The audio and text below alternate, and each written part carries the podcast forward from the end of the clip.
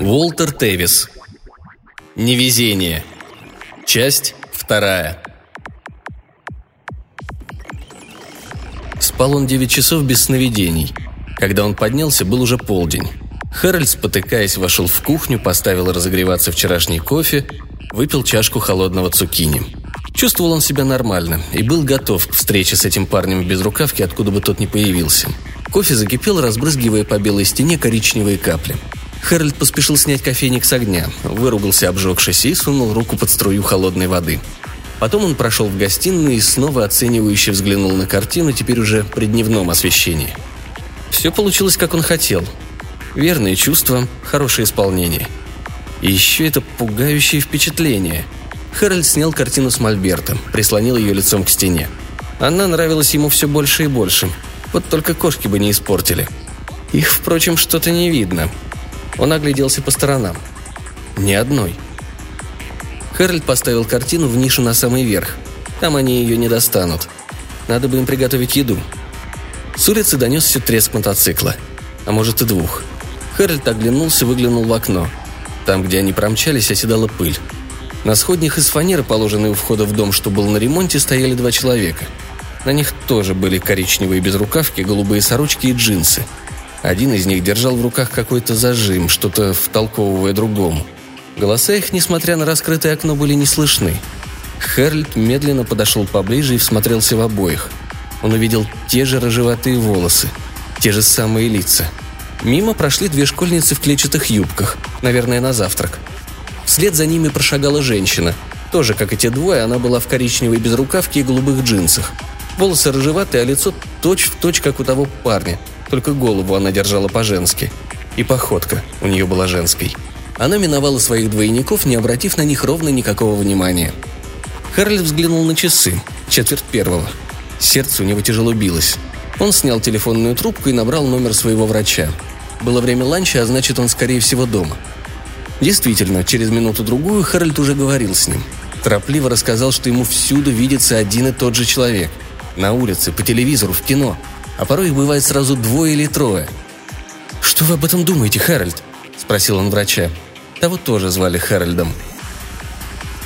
«Это должно быть галлюцинация, а может совпадение». «Только не совпадение. По моему счету их уже семеро, и все как капля воды похожи друг на друга. Как капля воды, доктор!» В его голосе он это чувствовал, не было истерики. Но она могла появиться, если врач скажет «интересно», как это всегда бывает в кино.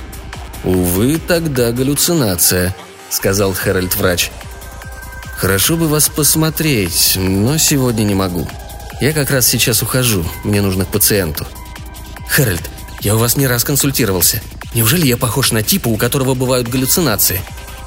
«Нет, Хэральд, не похоже», — ответил врач. «Вы мне, честно говоря, таким не кажетесь.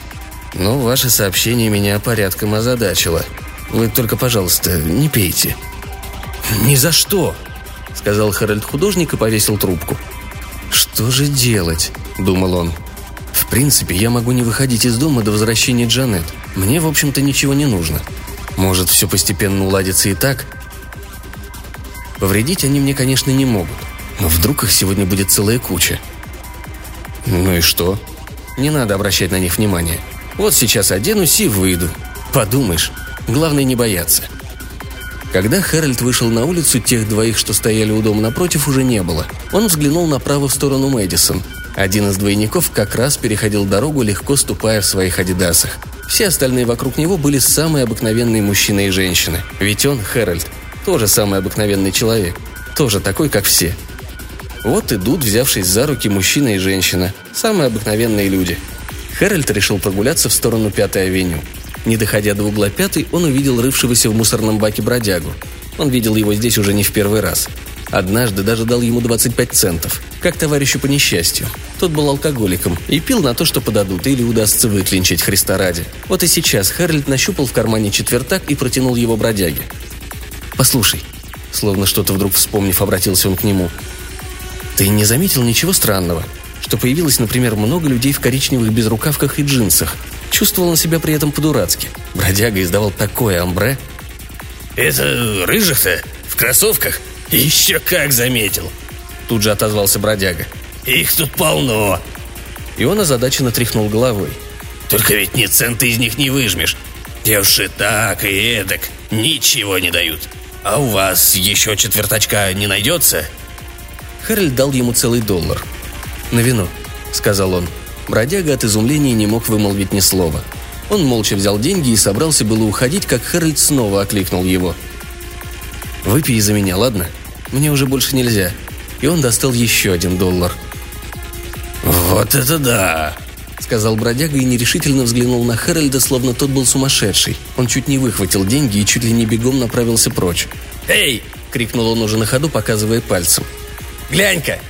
Мимо неспешно шагал в адидасах еще один в коричневой безрукавке. Бродяга, сунув добычу в карман, улепетывал дальше. «Действительно, их тут полно», — подумал Хэральд, вспомнив слова бродяги. «Лишь бы только работать не мешали». Но галлюцинации их не назовешь, если только не был галлюцинацией и этот бродяга, и разговор с ним. Хэральд проверил содержимое бумажника. Двух долларов не хватало. Не сигареты же он ими раскуривал.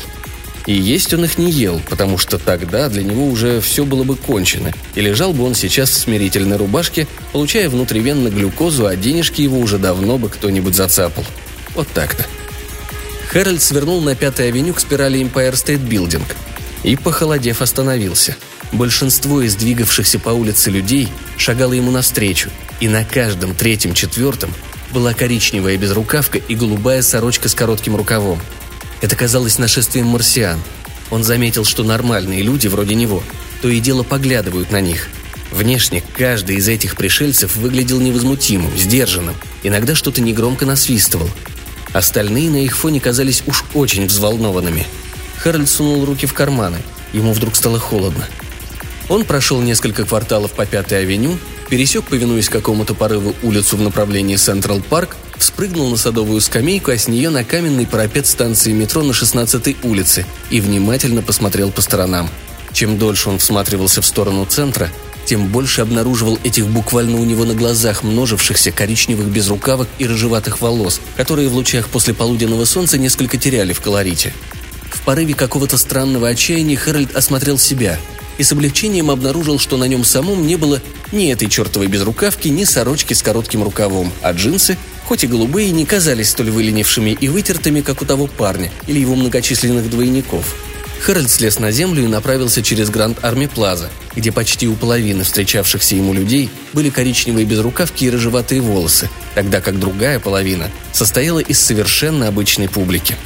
Выходит, они еще не переполнили город. Значит, это не все новые, а только чередующиеся субъекты. Неожиданно ему захотелось зайти в отель Плаза – в вестибюле уже стояли двое из этих в безрукавках, тихо разговаривая по-французски. Решив выпить перье, он прошел мимо них к бару «Дуб». В баре они тоже были. Трое сидели за стойкой и двое за одним из передних столов. Харальд сел за стойку. Бармен в коричневой безрукавке бросил мыть стаканы и подошел к нему, вытирая руки от джинсы. «Да, сэр». Голос у него был сепловатый и с легким французским акцентом. Лицо непроницаемое. «Перье с лаймом», — сказал Хэральд, и когда заказ был выполнен, спросил. «Давно ли вы здесь работаете?» «Минут двадцать», — с улыбкой отозвался тот. «А до того?» «О», — ответил бармен. «И там, и сям. Знаете ведь, как у нас...» «Нет, не знаю», — раздраженно сказал Хэральд, неотрывно глядя на бармена и чувствуя, что краснеет. Бармен начал тихонько насвистывать и отвернулся. Хэральд склонился над стойкой и взял его за плечо. Безрукавка была мягкой, скорее всего, кашемировой. «Откуда вы? Чем занимаетесь?» «Я с улицы», — холодно улыбнулся мужчина. «Работаю в этом баре». Стоял он совершенно спокойно, ожидал, когда Хэральд его отпустит. «Почему вас так много?» «Разве один это много?» «Как один?» «Да, так». Он помолчал и добавил. «Мне нужно обслужить вон ту группу», и он кивнул в сторону таких же, как и он, мужчин и женщин, входивших в эту минуту в бар. Хэральд отпустил бармена, встал и направился к висевшему на стене таксофону. Набрал нужный номер. После второго гудка мужской голос ответил ему. «Доктора Морса нет. Что передать?» Этот голос тоже был сепловатым. Хэральд повесил трубку и, резко повернувшись, шагнул к стойке бара. Бармен как раз вернулся. Он уже выполнил заказ вновь прибывших, занявших стол в конце зала. «Как вас, черт возьми, зовут?» – грозно спросил Хэральд. Бармен улыбнулся.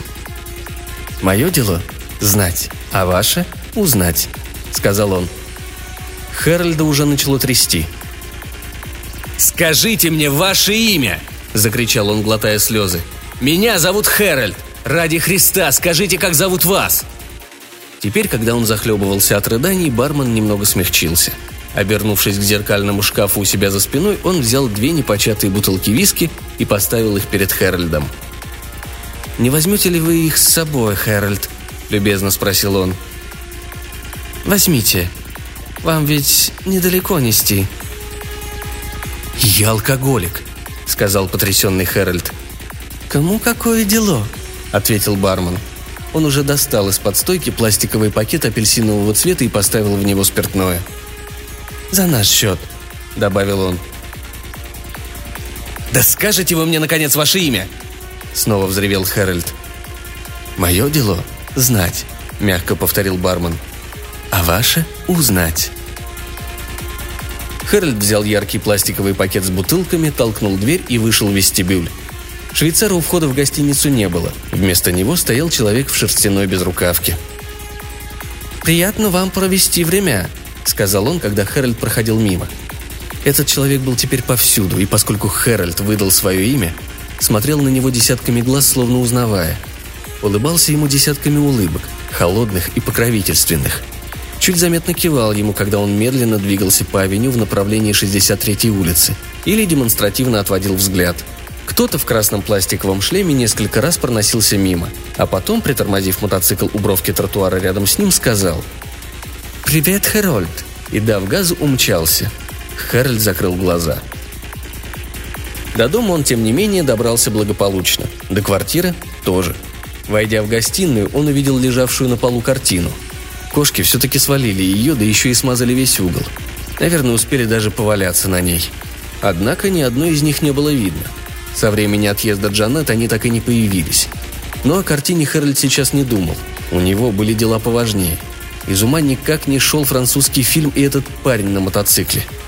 Хэральд вспомнил, что в кладовке, где Джанет держала пылесос, на самой верхней полке позади коробок со свечами и электролампочками лежал такой же, как у этого парня, красный пластиковый шлем. Джанет никогда ему о нем ничего не говорила, а сам он не расспрашивал – он и забыл о нем после того, как впервые несколько месяцев назад увидел его, ища подходящее местечко для своего уже распакованного чемодана. Он поставил на подоконник пакет с бутылками, принесенными из бара, и глянул в окно на стройку, где трудились рабочие в коричневых безрукавках. Затем привычным движением ногтя поддел фольгу на горлышке одной из бутылок. Вылетев, хлопнула пробка. Херль достал из буфета стакан и до половины налил в него виски. Постоял, задумчиво глядя на стройку – Ремонт, как ни странно, не заканчивался. В оконных рамах появилось стекло, а ведь в прошлое утро его еще не было. Лист фанеры, положенный у входа, убрали, и взгляду открылись мраморные ступени. «Кс-кс-кс!» Резко обернувшись, позвал Хэральд, глядя в сторону спальни. В ответ – ни звука. «Кс-кс-кс!» Снова позвал он. Но кошки не появлялись. В кухне рядом с телефоном стоял стул с красными ножками – Держа в одной руке стакан с нетронутым виски, Хэральд другой рукой подхватил стул и направился через всю квартиру кладовки. Поставив на одну из полок стакан, он установил в проходе стул и осторожно поднялся на нем. Красный шлем лежал на прежнем месте, покрытый сверху легким слоем пыли. Хэральд достал его и обнаружил внутри какой-то сверток. Все еще стоя на стуле, вынул его и, развернув, увидел коричневую безрукавку. Она была вся в пятнах, очень похожих на пятна крови – Хэральд осмотрел шлем изнутри. Там тоже были пятна. И еще там оказалась голубая ленточка с надписью «Поль Бандель, Париж». Хэральд вспомнил, как однажды в постели Джанет назвала его Полем. «Ах ты ж сукин сын!»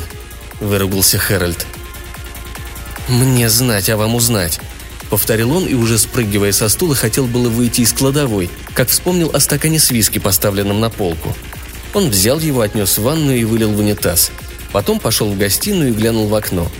Смеркалось. На 63-й не было ни души. Хэральд поднял раму повыше и высунулся в окно. Справа от него были видны угол Мэдисон и несколько человек в коричневых безрукавках. Один из них махал ему рукой. В ответ Хэральд взял с подоконника пакет с виски и, подержав мгновение на весу, разжал пальцы. Он слышал, как бутылки разбились, и подумал о человеческом теле, разбивающемся на мотоцикле. Во Франции? Ну, конечно, во Франции. Вот и еще четверо вышли из-за угла Мэдисон и двигались по направлению к нему. Руки в карманах, слегка наклонив друг другу головы, словно они о чем-то тихонько договариваются. «Зачем они шепчутся?» – подумал Хэральд. «Я все равно ничего не слышу».